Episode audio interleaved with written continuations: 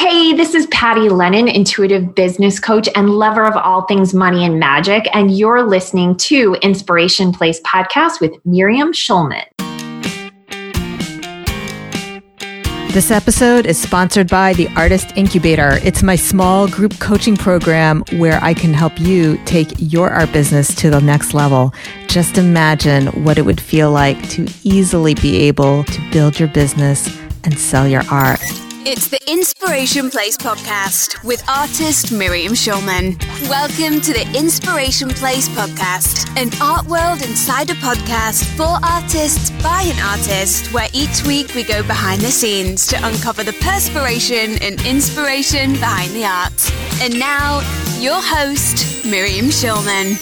Well, hello. This is your host, artist Miriam Schulman, and you're listening to episode number 60 of the Inspiration Place podcast. I am so thrilled that you're here. Today, I've invited a guest expert in creating businesses with soul. In this episode, you'll discover why it's imperative that you make money while also serving your life purpose. You'll discover how to blend traditional building business strategy with intuitive guidance from your soul. And most importantly, why you may not have a selling problem. We're talking about selling your art, but you may have a receiving problem. Today's guest is a business coach, keynote speaker, and best-selling author that inspires audiences to lead and sell with passion and purpose. She is an expert business coach that believes our businesses are not only a way to make money and contribute to our fellow humans, but also a conduit for our soul's evolution. Our guest is committed to helping her fellow entrepreneurs learn how to grow their businesses from a place of love, rather than fear and experience the true power, prosperity, and peace that arises when they do. Please welcome to the Inspiration Place, Patty Lennon. Hello, Patty, and welcome to the show. Oh my goodness, I am excited to be here. Yay. Okay, so the reason I invited you, Patty, is because I love your intuitive approach to selling much of my audience does have things to sell, whether it's art or art classes or something else. I thought this would be a really valuable conversation.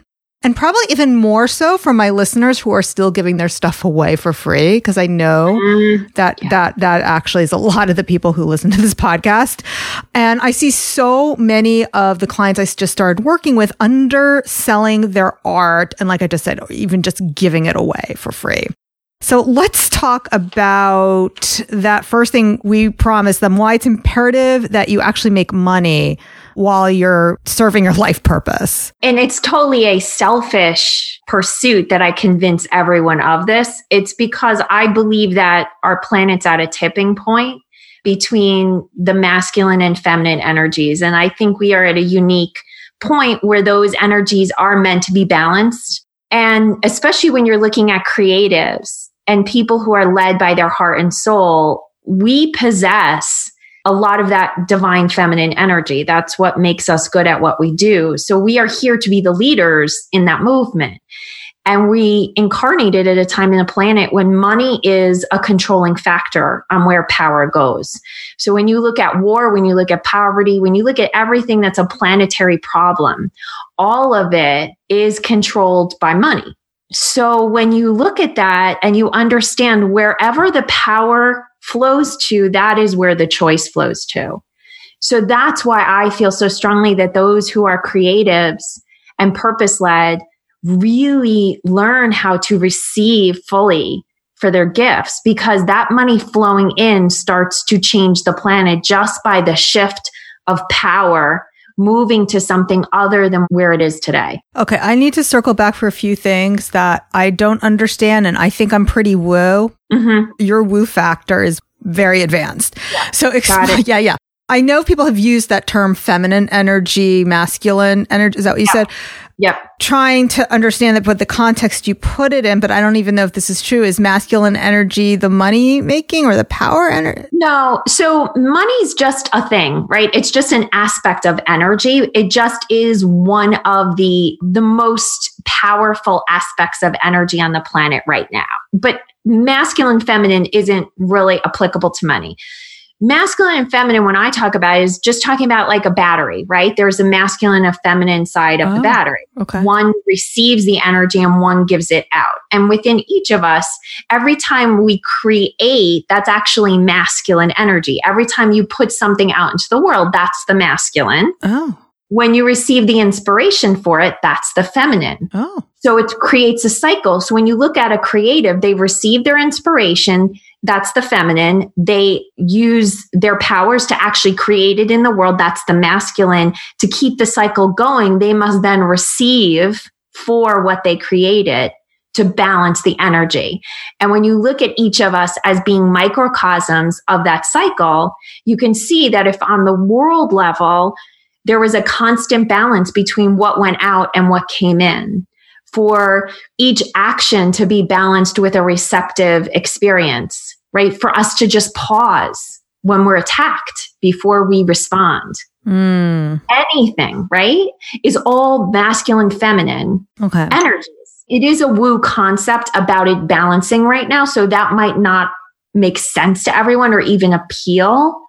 So I'll just leave it there. Does that kind of what resonates with me is that I do talk about as a creative person, you really have to refuel that creative well. That's the way I put it. So I guess that's what you mean by receiving. So you have to allow time to receive information, to receive inspiration before you can produce it. Is that right? That's true. And then on the reverse, once it's out in the world, once your creation is out in the world, then receiving money for it. Ah right? Because it's nice to receive praise for it and it's right. definitely valuable to get that. But the thing is, when you look at money being a stronger power on the planet, when money comes then into your world as a result of your creation, you have then taken an energy on the planet and allowed it to be a responsive gift mm. to creation you put out into the world. And so suddenly the thing that controls a lot of actions on the planet, which is money, is heading towards art it's heading towards creation as opposed to destruction. Got it. Okay. So what I find interesting, like when, when my clients, my students, they tell me that they give away their art, I've always had trouble with that. I've always had trouble with giving it away. And it's not because I'm greedy and I want to make every penny off of my art. It's just that for me, I always found that I don't trust that the person actually really wants it and will value it unless they've paid money for it. Yeah. So this is where we get into you don't have a selling problem, you have a receiving problem. And this is what I believe fundamentally as a business coach. And, and I want to tell your listeners just to understand I spent 15 years in corporate banking. I was a VP of product development at a global bank. I know I sound super woo, but I have a firm hold on the material world. what I have found in my journey of helping entrepreneurs make money and grow their businesses is that at the very core, whatever wounds need to be healed in each person as a human, it manifests in the sales cycle.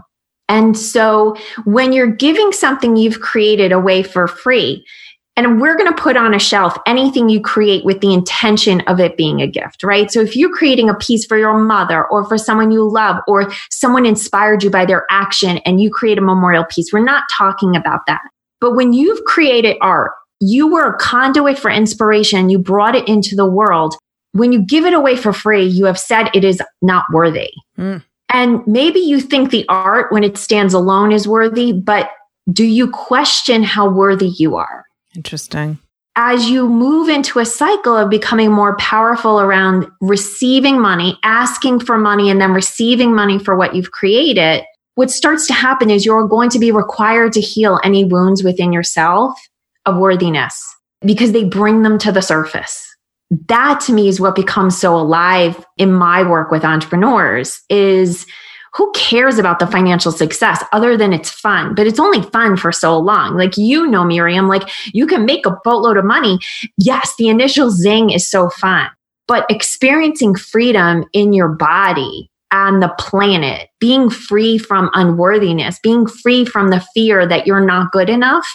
Yeah. That's a permanent joy.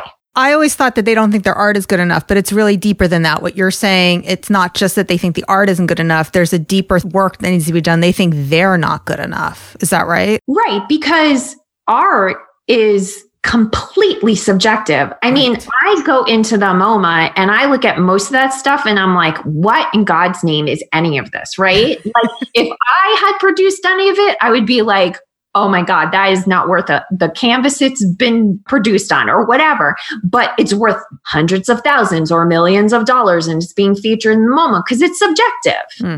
right? It's subjective based on someone else's deeming it financially worthy. But first, the person that produced it had to open it out to the world to be judged. And most of us don't want to do that because the minute you sell something, you open yourself up to someone not buying it. When you give it away for free, you guarantee that you can hand it off without having to face whether someone else would deem it acceptable. Yeah. Some of the clients that I started working with who said they've never sold anything, but they just give it away for free. So I asked them, well, what do these people do with the art that you give them for free? Did they hang it on the wall? I go, yeah. Okay. So if they hung it on the wall, they would have paid money for it. If it's sitting on the shelf, you know, in the basement, that's something, that's a different story. So one of my clients says, well, she, her brother had never hung it up. I said, well, you just go back to your brother and tell him you want it back because you're not selling it for a thousand dollars. Thank you very much and see what happens. Exactly. Some of your art is probably not going to be something that anyone understands its value other than you. But you know how precious that inspiration was. And to then bestow upon it a name, i.e., its sales price as zero dollars, is cruel. Yeah. Yeah. And then you do you believe in the whole money is a river or money is a it's good to have money flow to you because then it flows to other people to do good in the world. Yeah, and that was the other piece of it is when money's flowing to people who are led by their heart and their purpose, where they channel that flow looks very different than someone who isn't led by their purpose, who's mm. in a cycle of greed or deprivation. You know, this is not me making a judgment on other power players out there. It's just understanding that they are led by fear. And so where they place their money is led by fear. Whereas someone who's a creative and, and an artist, they are led by inspiration. They are led by connection to their own inner divine. And so then where they put that money out to is going to look like that as well. Even if it's to a local grocer or to another artist or, you know, some charity they believe in or to buy a piece of art that they want to have in their home, whatever yeah. it is. People who are led by their hearts then lead their their money by their love. And then one thing that's kind of tricky that I think we should probably navigate what you're saying is that people don't want to put a price tag on their art because really it's putting a price tag on themselves. Yes. Mm-hmm. Okay. I cannot sit here and say, well, your art is separate from you because that is 100% not true. And when people buy art, usually it's not because they just like the thing.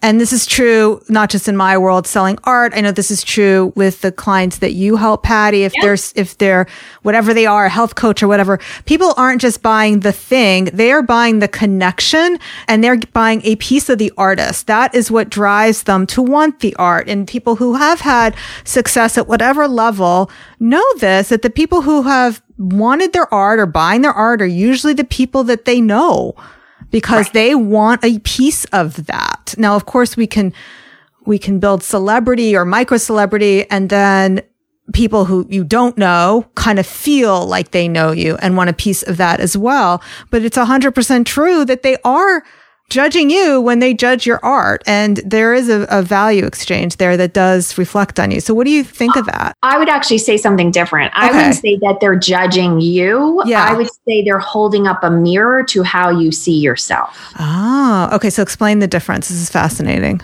When you have a bold, grounded, understanding of your own worth and value, you put yourself out in the world accordingly Mm. And then mm. that translates into the feeling people have about you, whether it's you're producing art or you're me producing coaching or inspiration or whatever you want to call it. Right. When someone wants a piece of me or wants to be close to me or experience my energy, that is exactly what they're trying to do. They're not trying to get a piece of me. They want to touch the vibration that I am exuding. They want to get a hit off of that or use it to match what they see for themselves.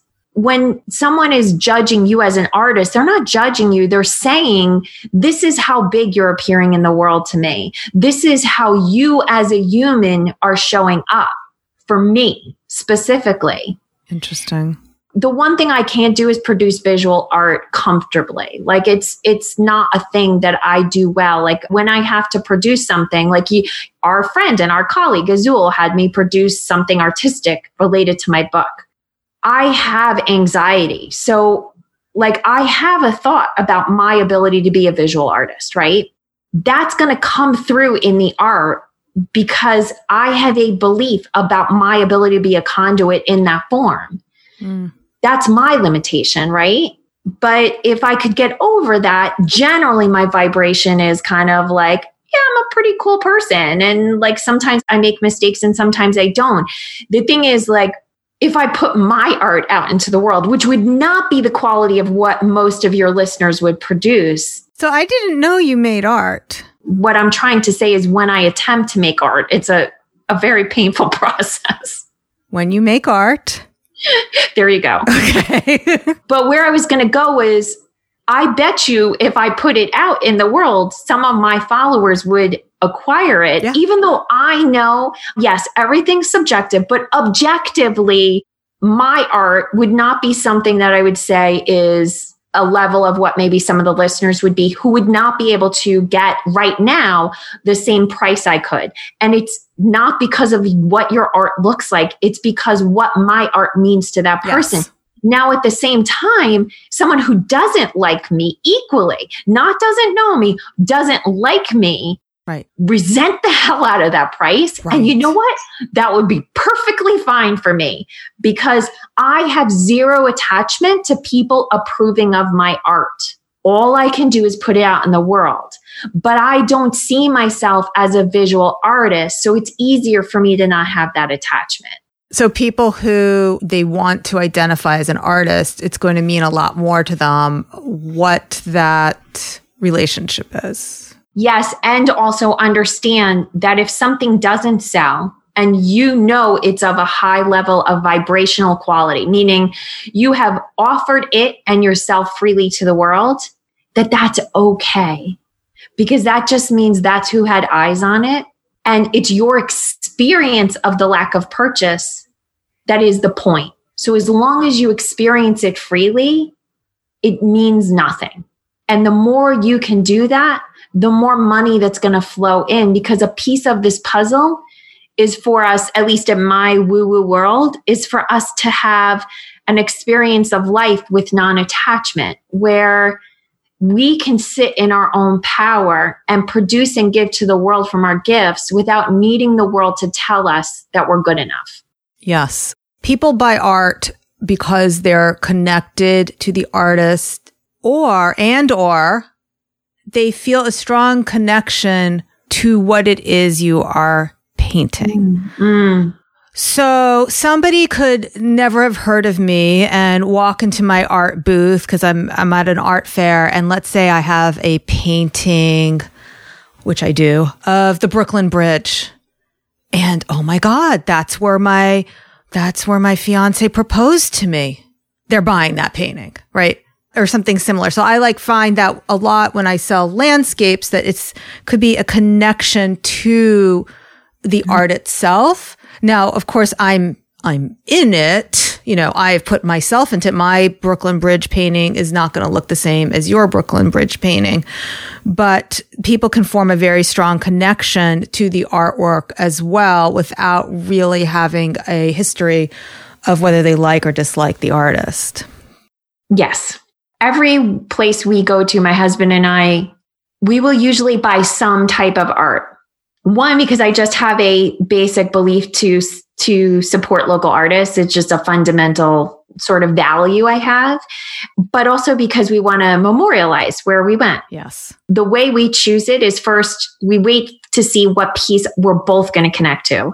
And then we ask the artist for the story. And the story is usually what pushes us into saying that, yes, that's the piece.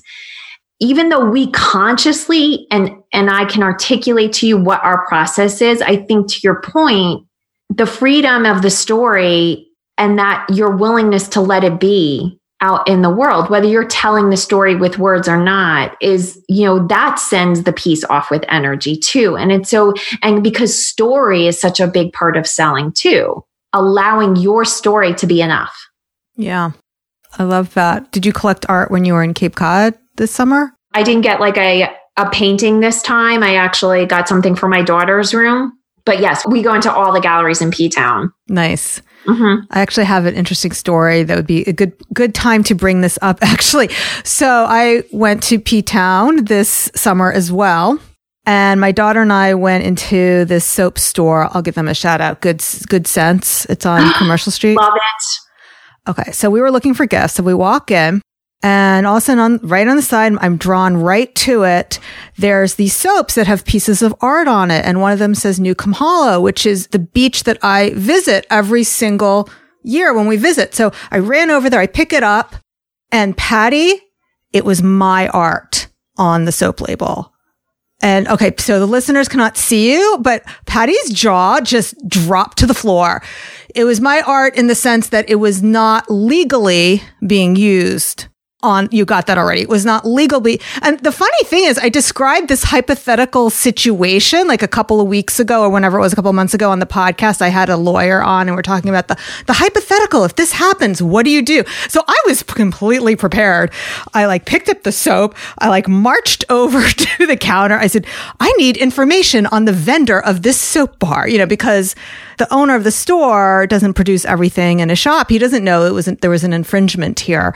So he was very kind. He gave me the email and the phone number. And before I left the store, I had already tapped out my cease and desist letter on my phone. Like, you know, I am the legal copyright owner. And if you don't make payment, there will be, you know, whatever uh, litigation or legal action taken.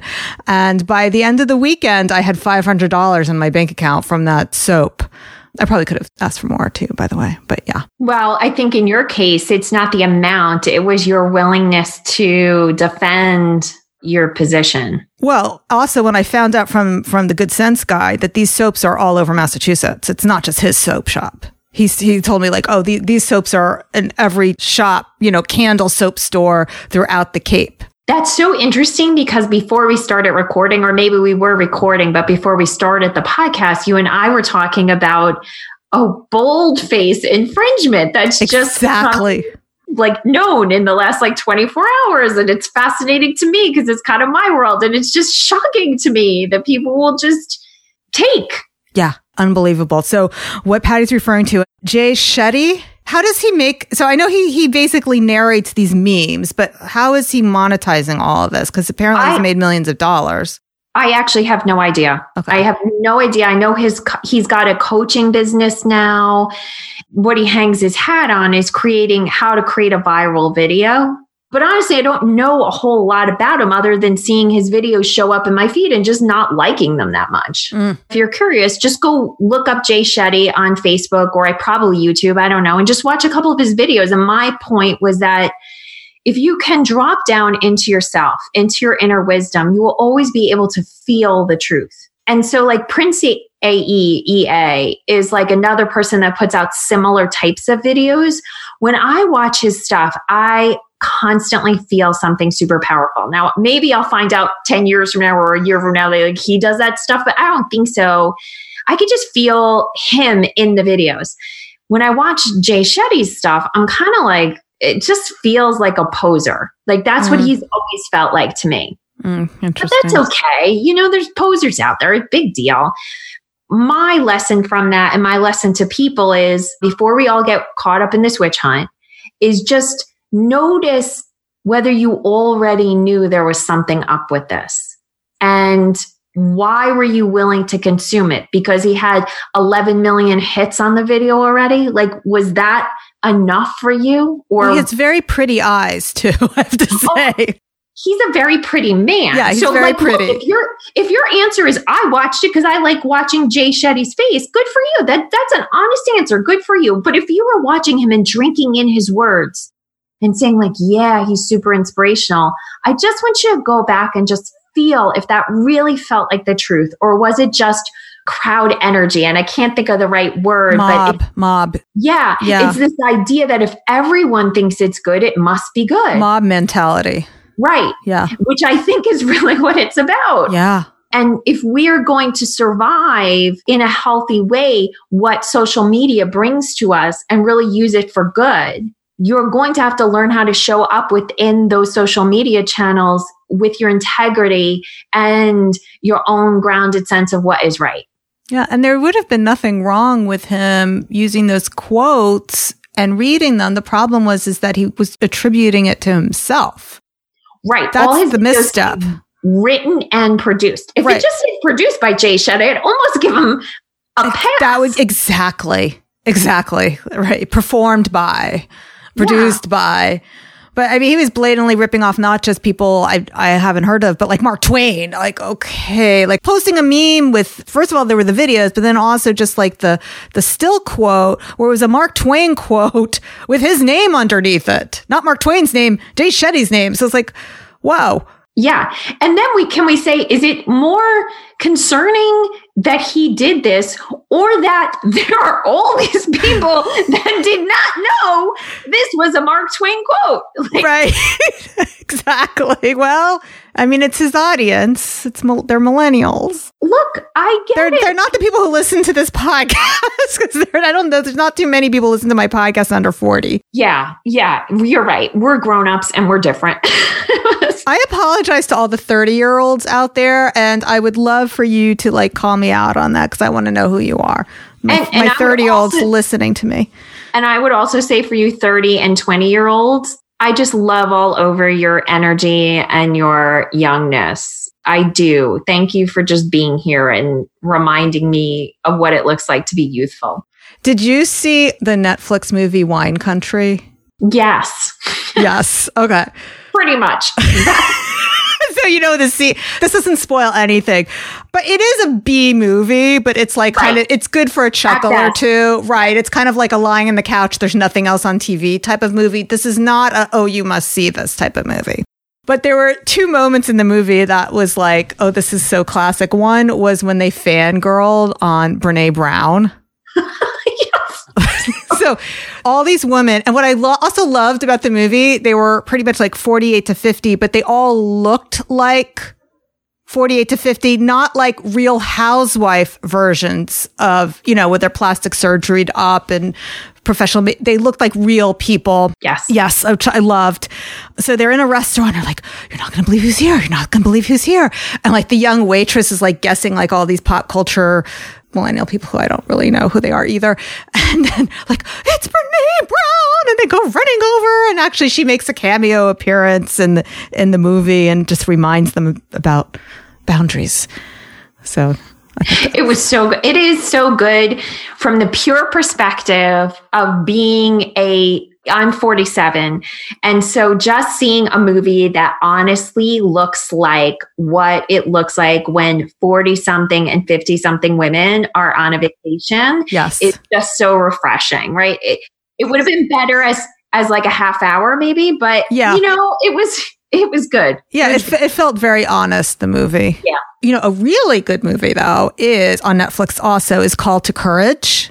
Have you seen that? Mm-hmm. Mm, I have not. No? Okay, so it's Brene Brown's. I think she's giving a keynote, and it's basically they've recorded. It's on Netflix. It's amazing. Oh, actually, I have seen that. Oh, okay. And I will tell you that there's one thing, and I did go into it with my eyes open, so I don't know that I could give myself credit as a white woman of seeing this without it being my eyes being open to it but it was a conversation I had with a lot of women of color. I actually did on my own podcast. I had a whole conversation with a woman who is a real leader in diversity training. It is a piece that Brene does that is really only applicable and helpful to white people. As a whole. Interesting. And I won't say that that's my opinion, but that is the feedback I got from people who are diversity leaders that there's a problem with the concept of vulnerability the way it's taught because vulnerability is not an equal opportunity sport. I will just leave that there that when I watched it, I watched it already having been given that feedback and could really see it. That being said, for me as a white woman of privilege who always was, you know, had education, had everything that I would need to succeed, it was really powerful for me. So I might need to watch it again and keep my eye out on like, this is a white privilege piece. Do you feel that in a lot of her work that the research no, is not no, and even within the discussion of the community that I this was brought to my awareness, there was an even the person bringing it up was saying and honestly if I could point to where she said it, I would I would speak more about who the individual is, but she was saying she loves Brene. And people were saying in the comments like I think if you brought this to Brene, she'd be willing to look at this within herself and the way the topic is produced. I don't think it is a piece that was produced from a lens of white privilege. I think that it was edited through the lens of white privilege. Okay. I don't claim to understand white privilege anyway because I live it, right? I think there's just, you can understand it in concept, but you can really only see it when it's given back to you through someone who doesn't have white privilege. Yeah. I mean, I do see the male white privilege very clearly and how there's just a disconnect sometimes with people not understling uh, that's a whole nother conversation. Let's not go oh, there oh, yeah, today. New, that's that's a different topic. we'll do that on my podcast. We'll, we will. Okay.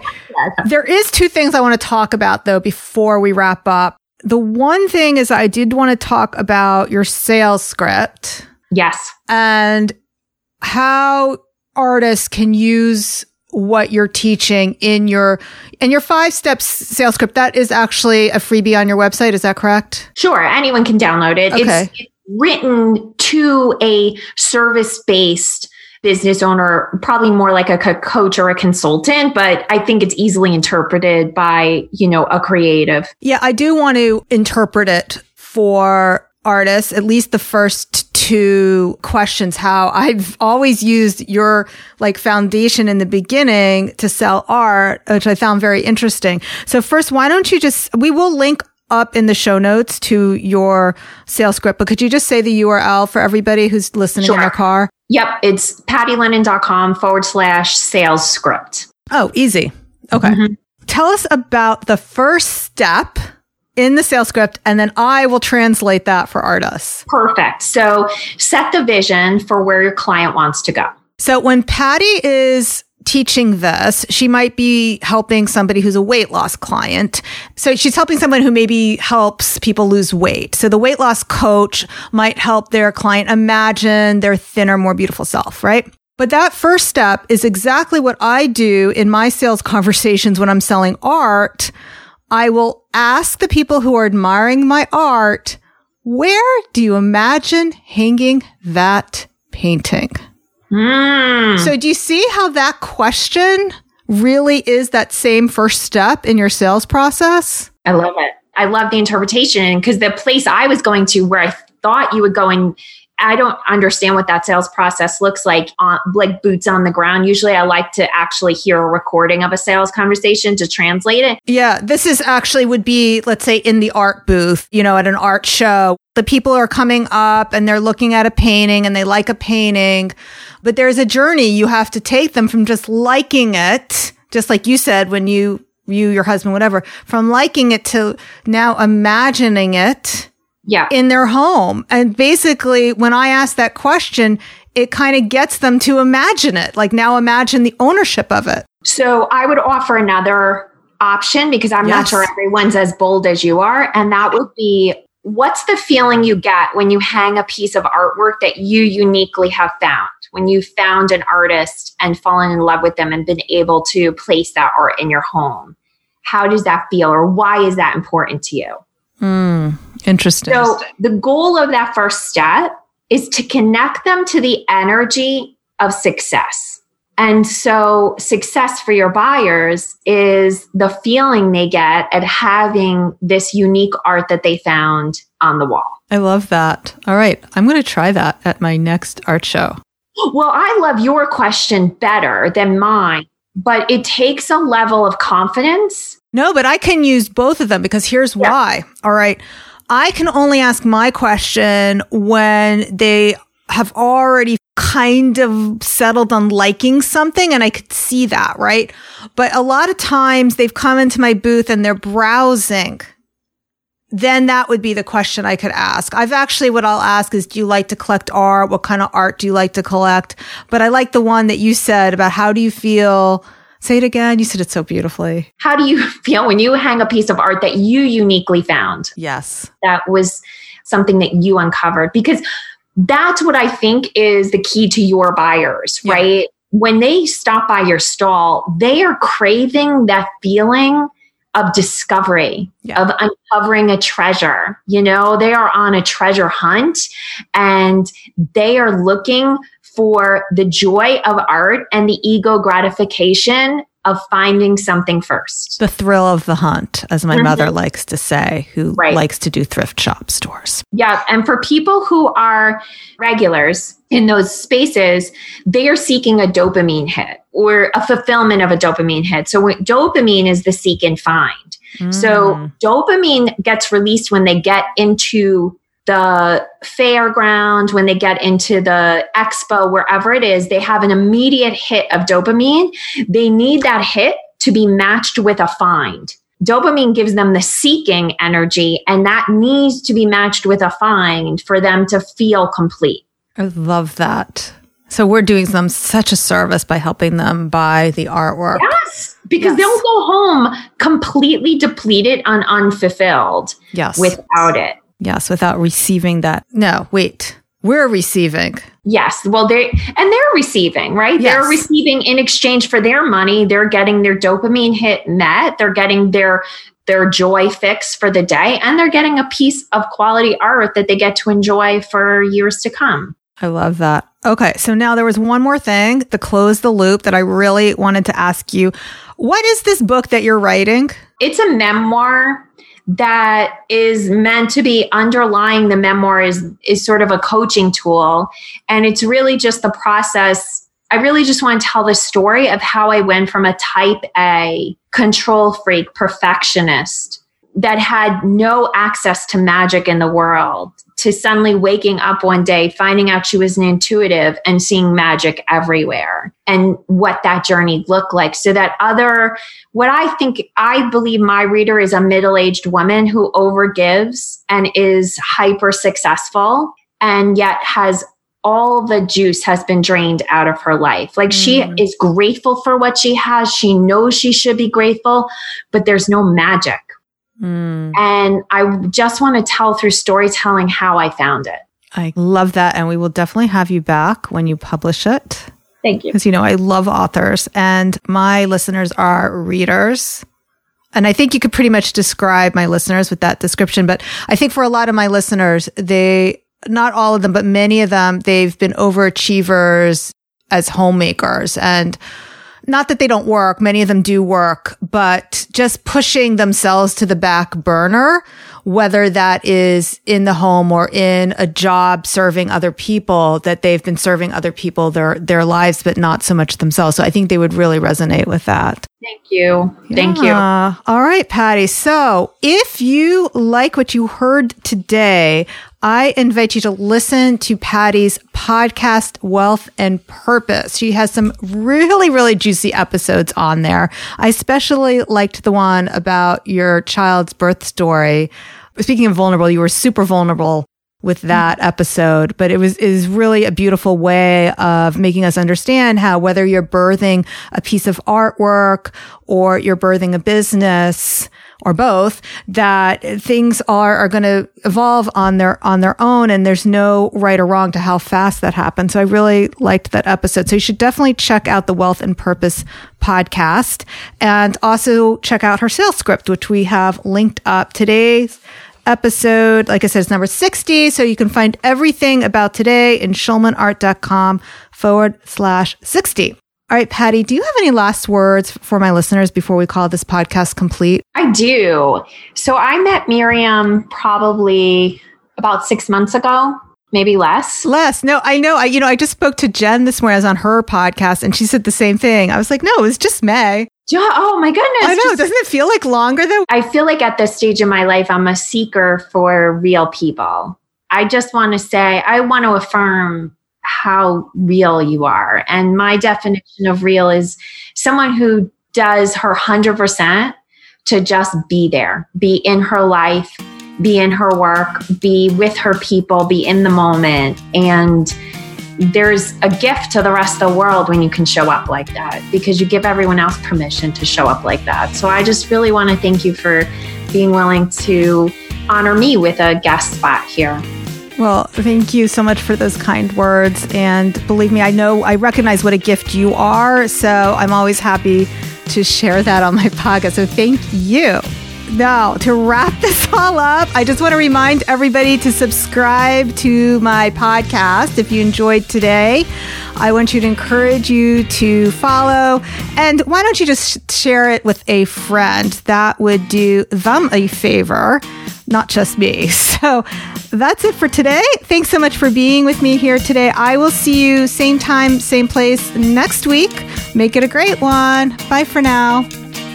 Thank you for listening to the Inspiration Place podcast. Connect with us on Facebook at facebook.com slash schulmanart, on Instagram at schulmanart, and of course on schulmanart.com.